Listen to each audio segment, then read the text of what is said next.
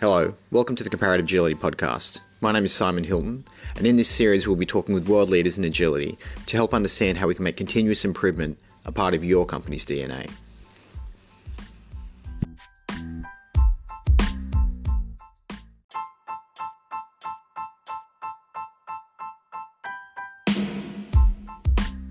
In this episode, I talk with Jacqueline and Milton Mayfield about their motivating language framework and how it can help teams better communicate their direction, their emotions, and their culture.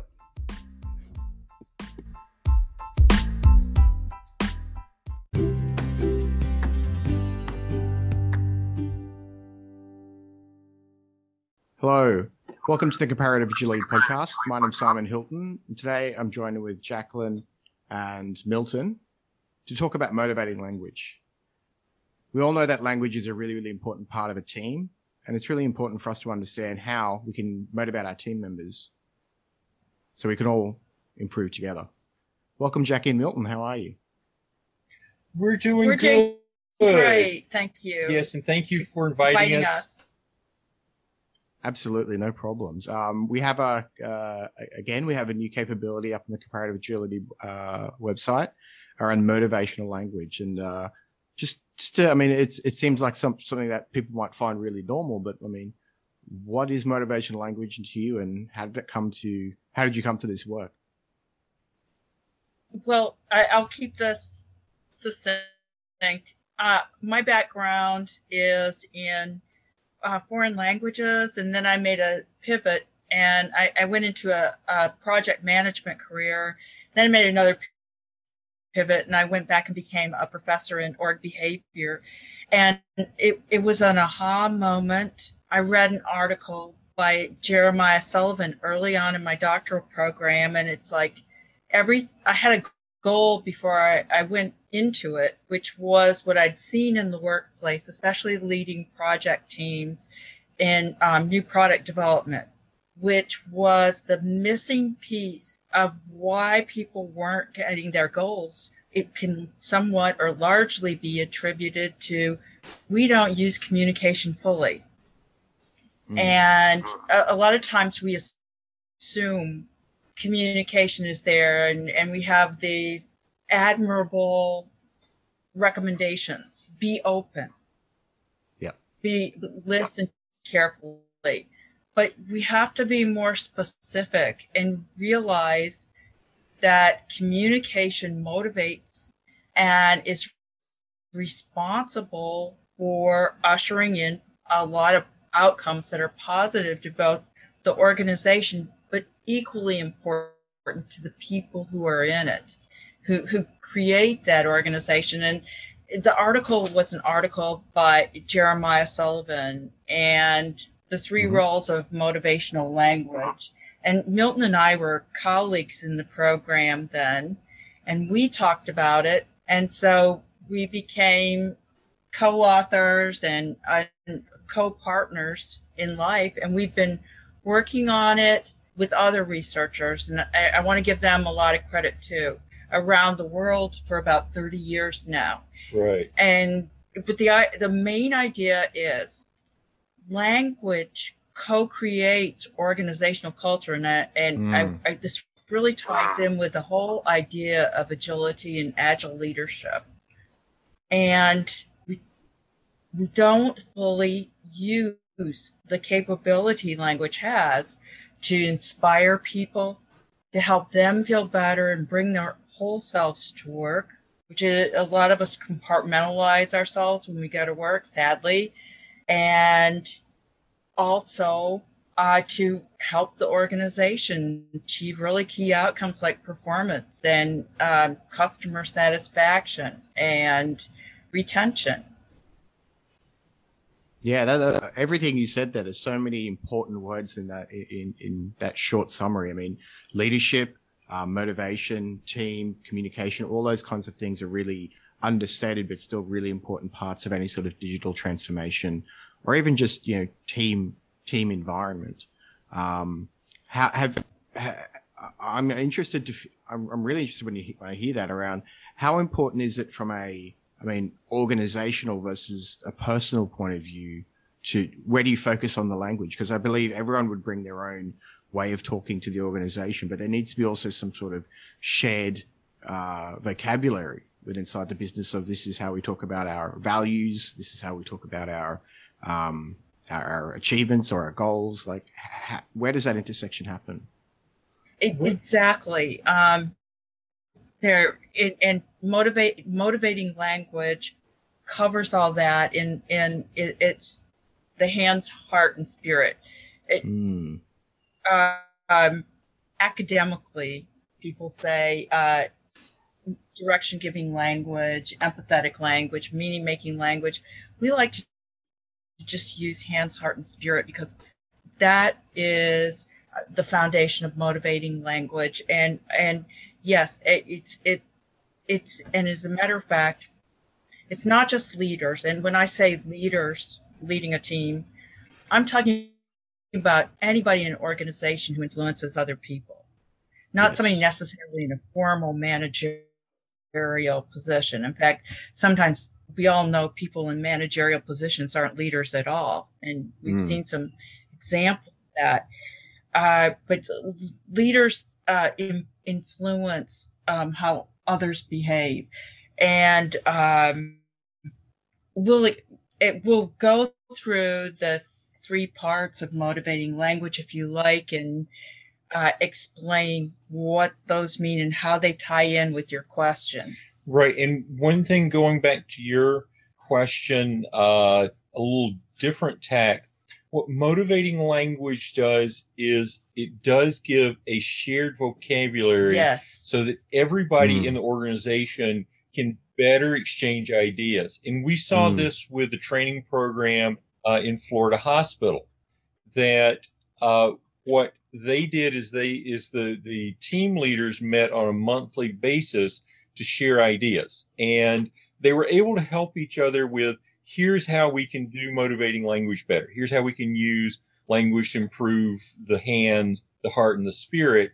But it gave them a vocabulary, a language so that they could be more precise. So that if mm. they were talking about something about how do we inc- how do we deal with the turmoil people are going through with uh, co- with COVID nineteen, they didn't have to talk about it in vague terms or terms that were different. Th- ideas that were the same, but terms that were different. Instead, by using the ideas behind motivating language, they knew that's the heart. That's empathetic language. Here's how we can go about uh, improving the situation, helping people through this situation. I did this. You might try this as well. So, mm-hmm. uh, in so motivating language helps build a culture in two ways. One sort of a top-down approach, which is it gives leaders tools to help build the culture and bring the culture together. But then you have a more democratized way, which is since everybody's a using more agile way, right? A more mm. agile way, since everybody using the same terms, the same language, they they peers can start helping each other out better and communicating those ideas in a much faster way. But yeah. um, and, and other th- beauty about motivating language is it's a journey, not a destination. Mm-hmm. And it's a state, not a trait. So anybody can learn it and anybody can improve. It's not like the big five personality yep. factors. Yeah. You're born with it. And this is. You're kind of, well, not completely, but you, you are kind of stuck with them to some degree. It's really interesting the way that you talk because we do also see in the uh, comparative agility tool um, uh, one of the bits that I find really the most interesting is that we can all agree, uh, we can all think of something about topics, but one thing that it uncovers is do we all kind of agree about the same things, if you know what I mean? So, I mean, yeah. we can, we, it's you can actually find within teams that we actually vary wildly in the way that we think about certain topics. Whether we feel, for example, uh, let's talk about um, our, our, our daily stand up, but one person thinks that's a one, but one person thinks that that's a five. Like that variance in in in our in our emotion, as you're putting it, can be really really important to understand. Wait, are we actually on the same page here, or are you having a wildly different experience to me within the same team? So it sounds like this this framework or the, or the, the this motivating language can help us provide um, better tools to help people uh, align, to help people kind of empathize as you're putting it, and ultimately perform better. Yes, absolutely, and and and also leaders grow as mm-hmm. a result and become better leaders, which is one of the one of the key outcomes of motivating language, which is kind of when we looked at the data, we were kind of shocked. Uh, and some of his colleagues did some studies, and, and then there were other studies where they found out that when leader motivating language increased, they uh, the, the percentage increase in uh, perceived leader competence, in other words, trust in leader, mm. was up about 70%. Wow. That's a lot. that is a lot. Yeah, yeah, that's that's so um, huge. And, and, and trust is is so important, especially when you're facing change. Mm. And part of that we found out is when leaders use better motivating language, it can really increase a person's sense of safety in the workplace. Right, psychological safety. Psychological safety, uh, yeah. which very simply means that people feel that they're supported in the workplace. If they speak out, they'll be listened to and not punished. And motivating language has a massive effect on psychological safety. In in the U.S., well, uh, sorry, in India, there's basically a one to one relationship. For every 10% uh, better motivating language a leader uses, the leader will see 10% increased psychological safety in their followers. In the US, it's two to one. So for every 10% increase in motivating language, uh, they can expect their followers to feel 20% safer. In that yep. safety, you're going back to what you were saying about people being uh, uh, able to communicate and say, are we seeing this in the same way? That safety opens that door. That's so, right. So mm. people feel mm. safe saying, well, you're seeing it this way, but I'm seeing it this way. If they don't feel safe, they'll just shut up. If they feel safe, then it'll be, we see something different. We need to figure out why and work through it. We mm-hmm. don't. We, we we don't want to jump. Would you Would you like us to tell you about the three parts? Would that help?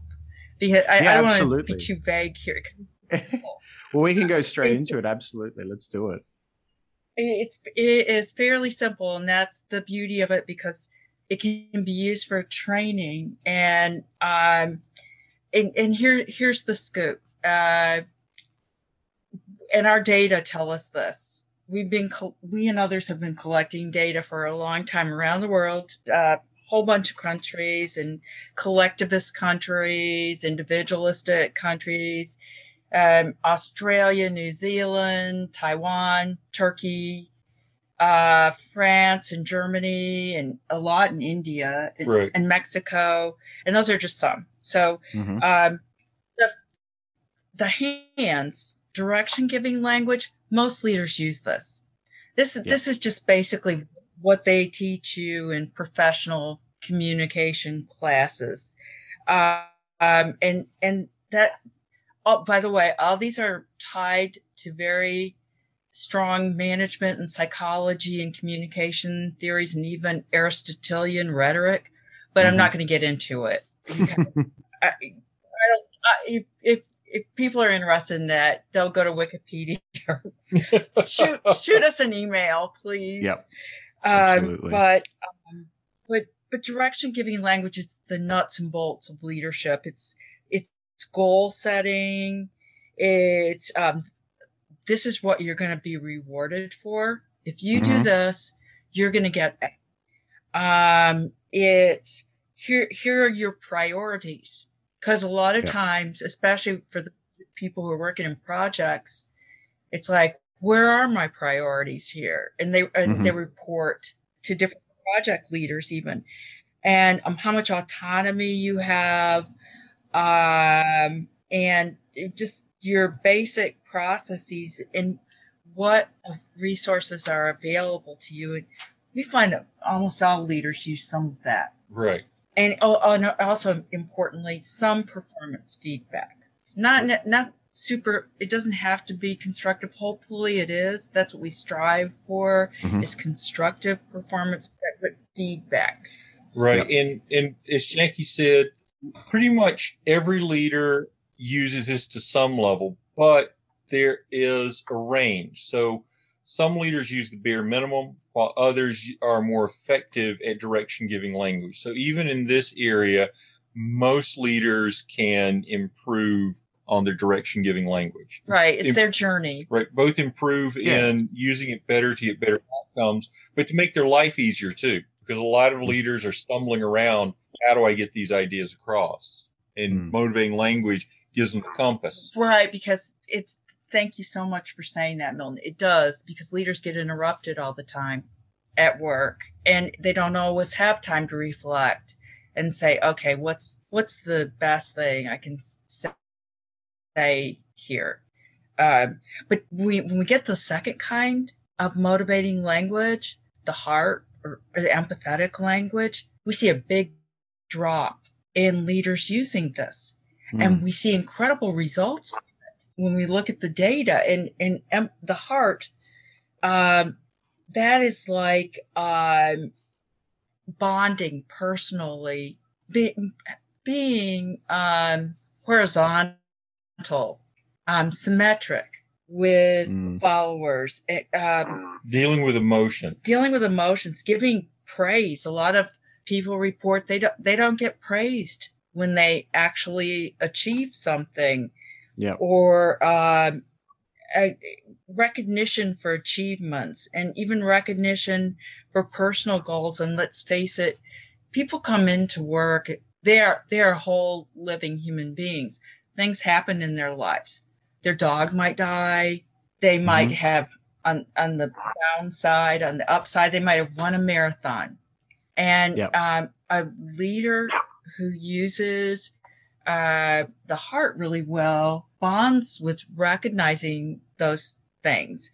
And, um, and then the third, um, part of motivating language is absolutely use the least. And it's so important. And it's the whole idea of what you were talking about a shared vision mm.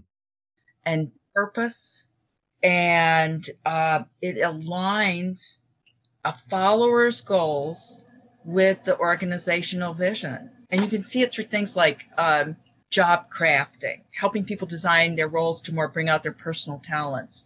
And we found that only about half of the leaders out there use the spirit, use meaning making language. So that means about half the leaders just aren't doing anything to connect the follower to the higher purpose to bring them into the organization's broader culture and uh, vision. They're they're not tapping into it, and also um, it's so important.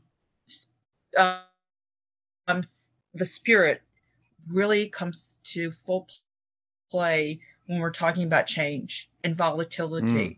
So again, with, with agile leadership, this is really important.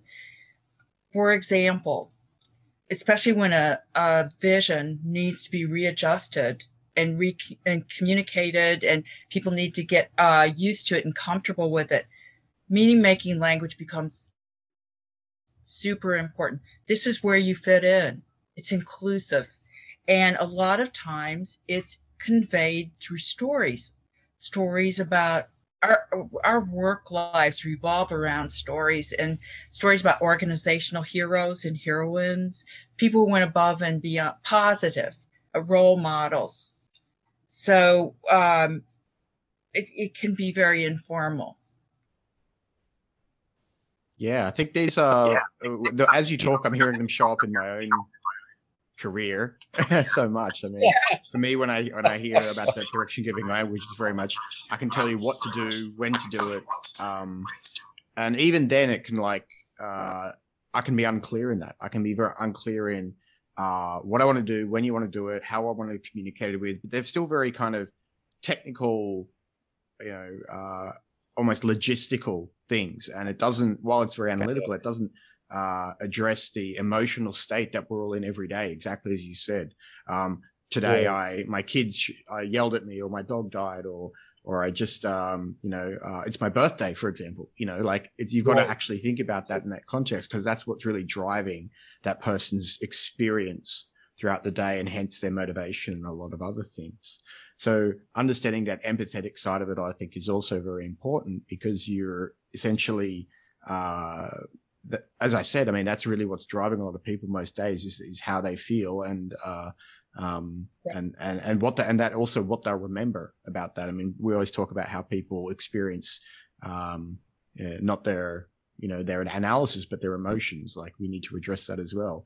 But I think that final point you made around, uh, the meaning making language and really kind of to me, when I heard that, I was like, just tell me, uh, let's align on why we're here. Let's align on, uh, why this is happening. For example, COVID and all of these things do become very important in, uh, in crafting the experience and motivation of someone, especially in a self-organizing team where we eventually want them to be making decisions and achieving outcomes um, on their own steam, if you will, and and this is what drives them. Exactly. If if you can if you can tie in your, your organization's vision, what it's mm-hmm. trying to do with a person's goal, their personal their goals, personal goals, you will, right, you will see extraordinary things. And, and mm. with all the tragedy from COVID 19, some of the true heroes that are emerging are the frontline healthcare workers. And mm-hmm. you hear stories about them because they know, they know exactly we are doing this to try and save lives from this terrible pandemic. And they're going to extraordinary lengths. They are working incredible shifts. They're working mm-hmm. under incredible pressure and a tremendous threat to their health and safety. Yes, yes. Uh, but because they're engaged, they are they want to do those kinds of of uh, actions, and hopefully the situation won't be dire as dire in teams as facing COVID 19. But if you can say, we are building this software because it is, it is going to, even something as simple as a game for, for mm-hmm. a, a, mobile phone. We're doing this to bring joy to people, to, to yeah. bring happiness. And if the, and if you can align that with a per, with a, your, your teammates goals, they're going to work harder.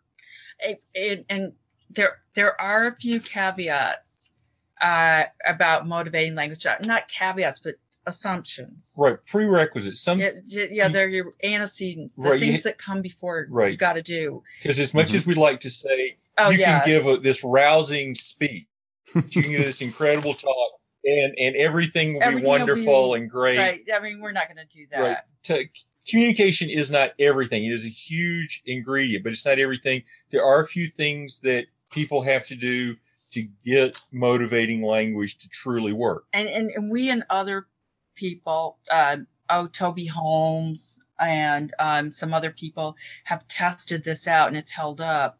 Uh, tested empirically. You've got to walk the talk. In fact, yeah. Yeah. Data that shows in one hospital setting that when you use, you can actually use demotivating language. I mean, mm-hmm. sa- sadly, but it happens and um, it was the very first motivating language study, study we did in hospital.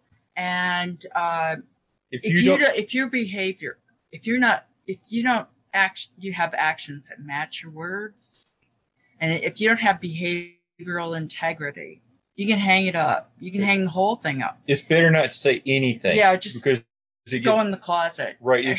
If, like, if you don't have integrity, if you're not walking the talk, things get worse if you're using strong motivating language and you get have somebody else talk for you and the other yeah. part that's yeah. really important and we we found this link uh, that is super strong with that is um, listening mm-hmm. and you, you have to listen and you especially there are two kinds of listening um, in probably the listeners are aware of this. I, listening with your head and listening with your heart.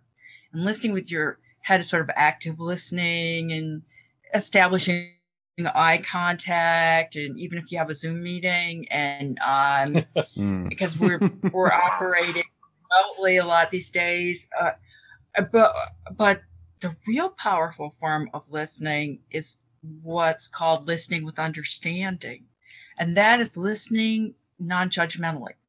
Yep. It doesn't mean you have to agree with that. Let's say that somebody on your team has a different viewpoint.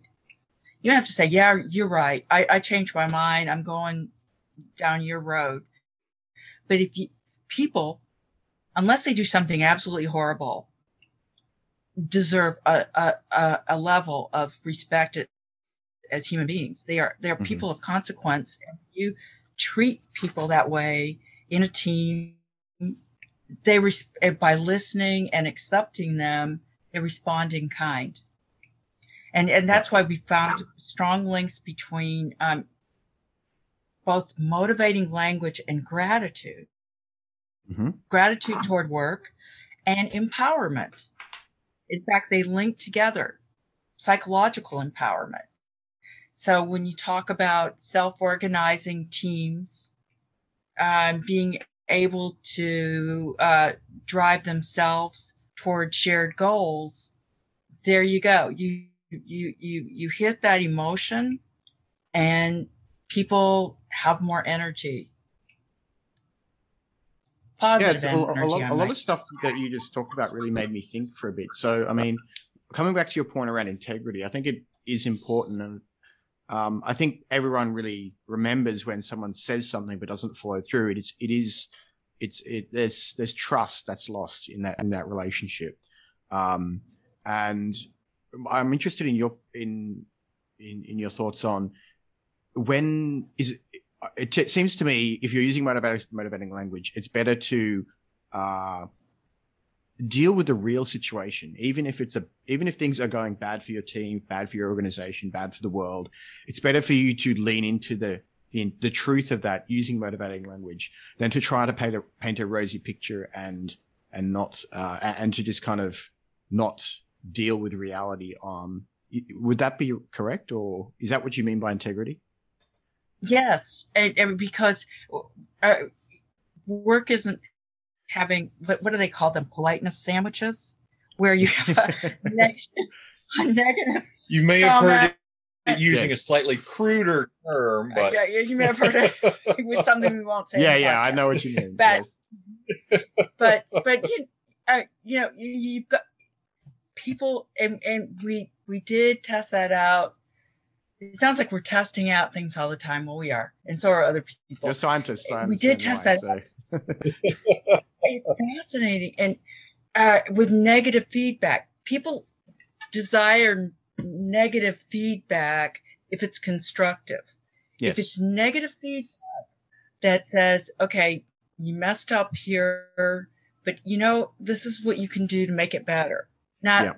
not you're a terrible writer. You're a terrible mm. coder. You're, I mean, where does that leave somebody?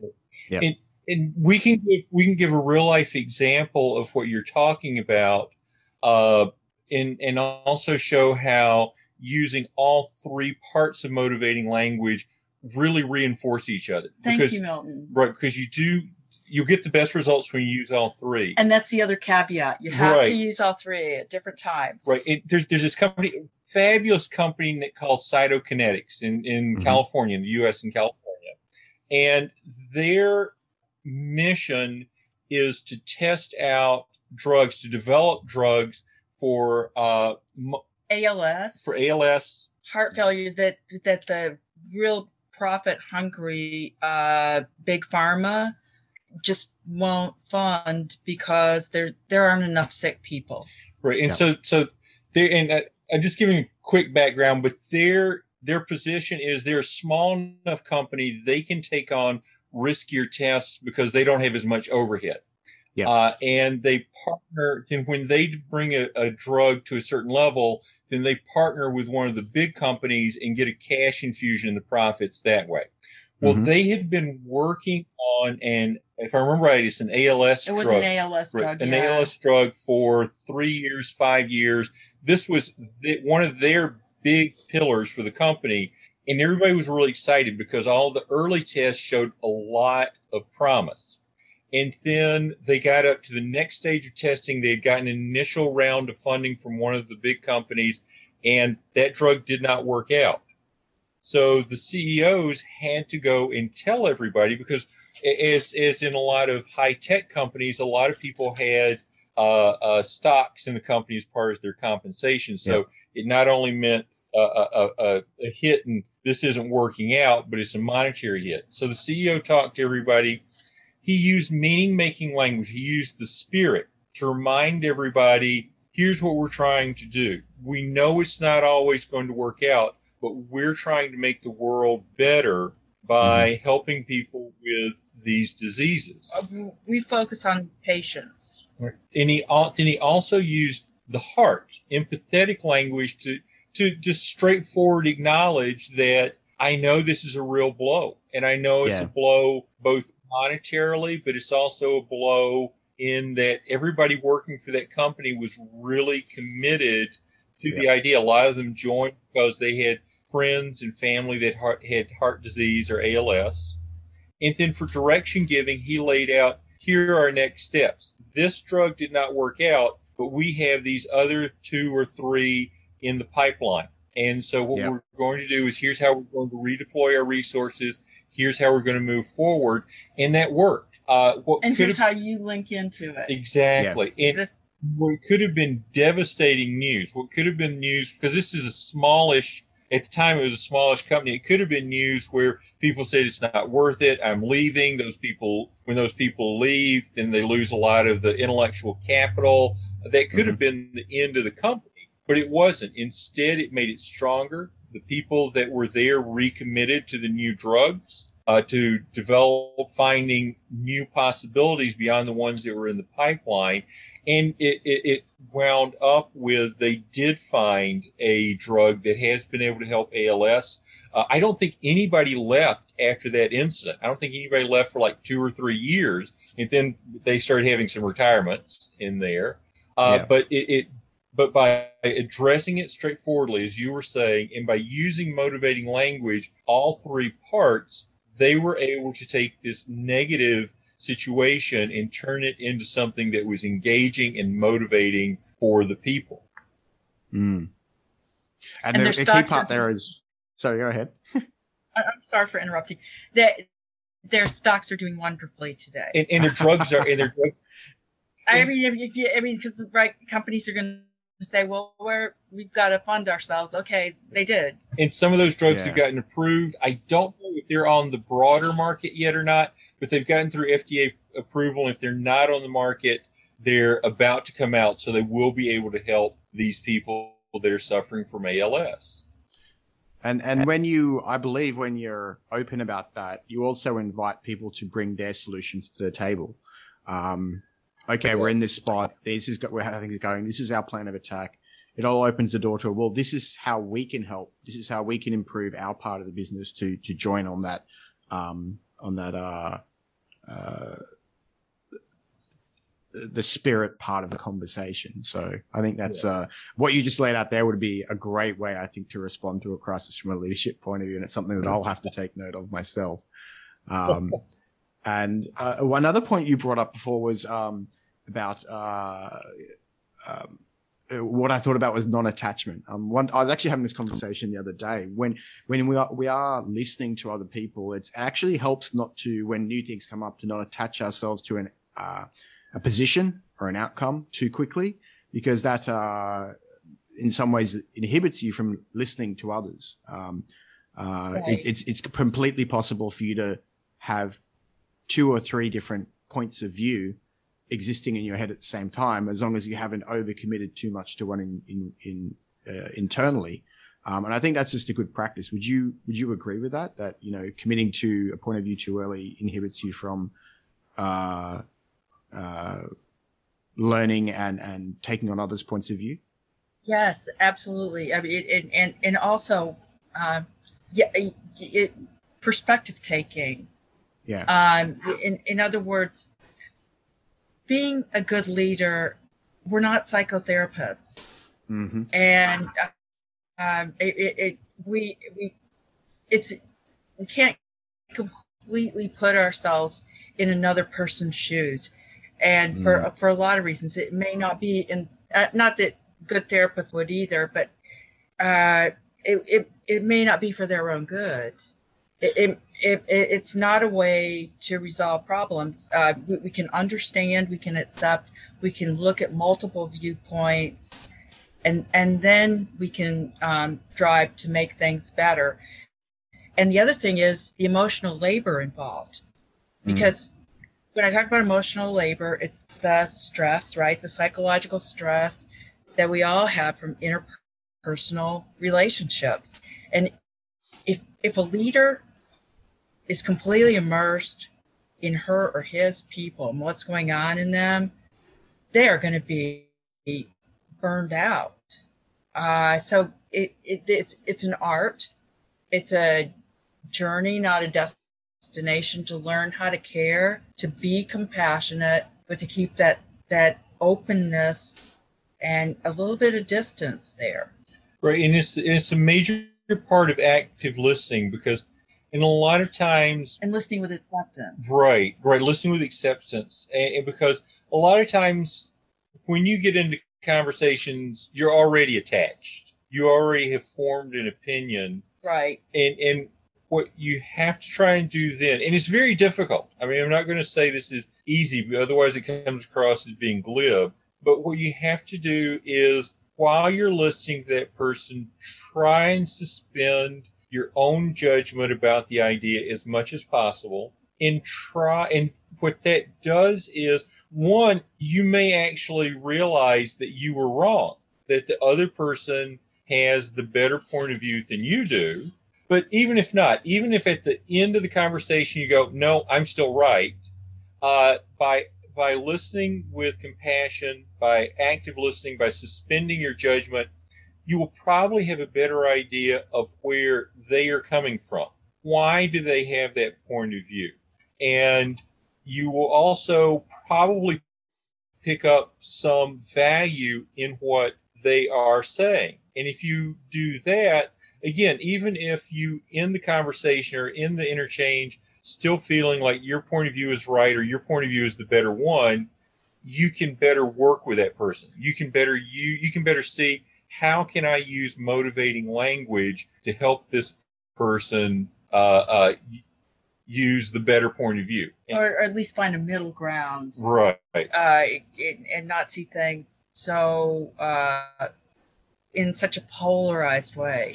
Right, but it is. It's very difficult, and it's something that is good when you've had an intense conversation to sort of look back and see was I truly listening to that person or was I was I listening to my own thoughts? Was I trying to figure out how do I defend my own position and yeah. think about what we can do better next time? And and and and, and have a I agree with what you said completely it, and, and have a strategy to refresh yourself.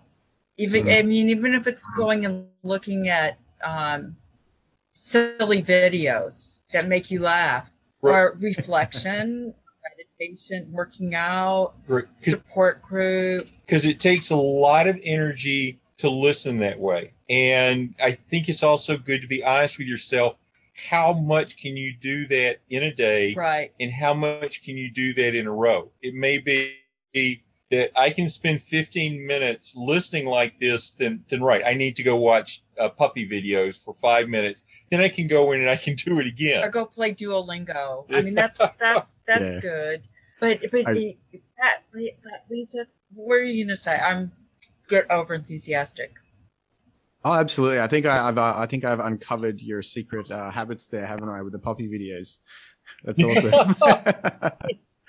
um, hey, hey, Right, we're more kitty folks, but we try oh, and okay. give a balance. Gotcha. we appreciate dog. Yeah. We're not dogging. No, I think I think I think that's a, a, leadership skill anyone can develop there. And I think one thing that you said was is is often understated is um, considering that you may be wrong, um, considering that. Yeah. You know, you I've drawn a judgment from, and usually this happens from I've got this is all my experience, and this is all my skill and all my knowledge of my let's say 20, 30 years in the industry. Therefore, I must be right. But as we all know, the world is an increasingly volatile and uncertain place. Things are happening that have never happened before in technology, in health, and things like that. So I think there is always a space for leadership to consider what information don't I have? And that's where listening to people who are closer to the problem, people on the front lines, whether they're in customer support, whether they're in a hospital or something like that, is a crucial and uh, valuable source of information into that decision making um, process for a leader. So it's certainly one where we do need to have our our eyes and ears open. Um, we may arrive at the same conclusion, but if we don't even uh, listen to that information with with uh, an, with open ears, then we're probably uh, ultimately doing a disservice to ourselves and to our teams. And and uh, absolutely, and and here's the cool thing that just happened in the past year. A researcher, uh, Doreen Hanke, uh, she's a, a, a new professor, has found out that especially in more collectivist cultures and, and, and the U.S. is, and Australia probably to a, a, somewhat of a degree, we're individualistic. But mm-hmm. in uh, even in those cultures, motivating language can be used by peers with each other in a team. And what she found out in her study, she did studies between the United States and India that even in the United States, uh, peer motivating language, just mm. between the team members, uh, could in- increase performance and job satisfaction and um, organizational commitment. Right. And in India, it was really surprising. And of course, that's more of a, a, a group oriented type of culture, collectivist culture. Yep. She found out that only could it do that, it, um, but it reduced absenteeism and mm-hmm. it substituted for motivating language. It, it, it had a, uh, an amplifying effect. If mm-hmm. the leader used motivating language and the people on the team used it with each other, that it, that that that made it, it stronger between all parties. Right. So, so going back to, to some of your examples, what, what this really opens the door for is we've known for a long time that formal leaders can improve things by using better motivating language and, and even informal leaders. They don't have to be somebody that's named the manager can use motivating language and improve things. What this is saying is it goes beyond that. It's that when you have a team of folks that feel safe enough to work with each other closely, uh, mm. for freely. When you have people that feel empowered to help each other out, then the, that the, listen to each other, right? That listen to each other. Then yep. just the the comrades, the the people in the team can use motivating language to help each other out. They might say, "Here's a, a use and, hands to say." Here's a here's a way that you can better use Scrum on this project. They might provide uh, uh, support through the heart. They might help remind each other about the the goals through uh, spirit, but that uh, the leader can help set the culture in the team so that it will open it up for everybody to help each other out through motivating language. It's exactly. I mean, it's it's contagious. Mm-hmm. Right, because people yeah. will model what the leader's doing. Leaders using better motivating language, then they'll use it with each other. And here I go again. I sound like a broken record. But we ran a study on it, and it's as contagious in a positive way as COVID nineteen is in a negative way. Yeah. Uh, when you have when you have a top leader in an organization that uses high motivating language, up to about 75% of all level leaders in that organization will start using it. And why shouldn't the peers start using it too? Why shouldn't team members? They hear it, and it it, it promotes a shared vision with everybody. And I'm running at the mouth, and I know we're running out of time. well, no, I think it's really important that that that that last point because um, it it sounds like it does create a reinforcing positive loop in uh, and that cascades yeah. throughout the business, and that can only be uh, beneficial for uh, improving morale, improving communication, and ultimately uh, improving the culture of of, of a yeah. um, of an organization, which we all know is, an, is is is a living, breathing thing that can that needs to be uh, nurtured and uh, yeah. can provide amazing benefits and uh, outcomes for everyone involved. But so much, uh, thank you so much for your time today. Um, there will be a motivating language capability available on the comparative agility website. But I, I, certainly learned a lot today, and I'll be hopefully using some motivating language with my team to uh, to uh, use that hands, hearts, spirits mindset. I'll be thinking about that for a lot today. Um, but really appreciate you coming on the podcast and thank you for everything, Jackie and Milton. Thank you so much, Simon. Yes. You did a great job, and we loved your questions. Yes, excellent. And and we loved your sharing your experiences too. Yes, we did. Thank you. Excellent. And, and where where would people find your your work online? Email us, uh, and we'll, we'll we we love to share data. We just don't want to beat right. you over the head with it. Jackie.mayfield at gmail.com. And I'll say it again, Jackie, J A C K I E dot Mayfield, M A Y F I E L D at gmail.com. And you want empirical results, we'll give them to you. Right. You can also find our work uh, in a lot of articles. Most folks can find it through Google Scholar, but yeah. those tend to be academic. Uh, and so if, if you want more uh, concrete uh, uh, stuff, you can feel free to contact us. If you want to dive into the academic research, uh, like I said, search on Google Scholar yeah. and then ask us any questions that you have. We'll learn from you. Excellent. Okay. Thank you so much and have a great day. You, you too. Bye bye. Bye. Bye bye.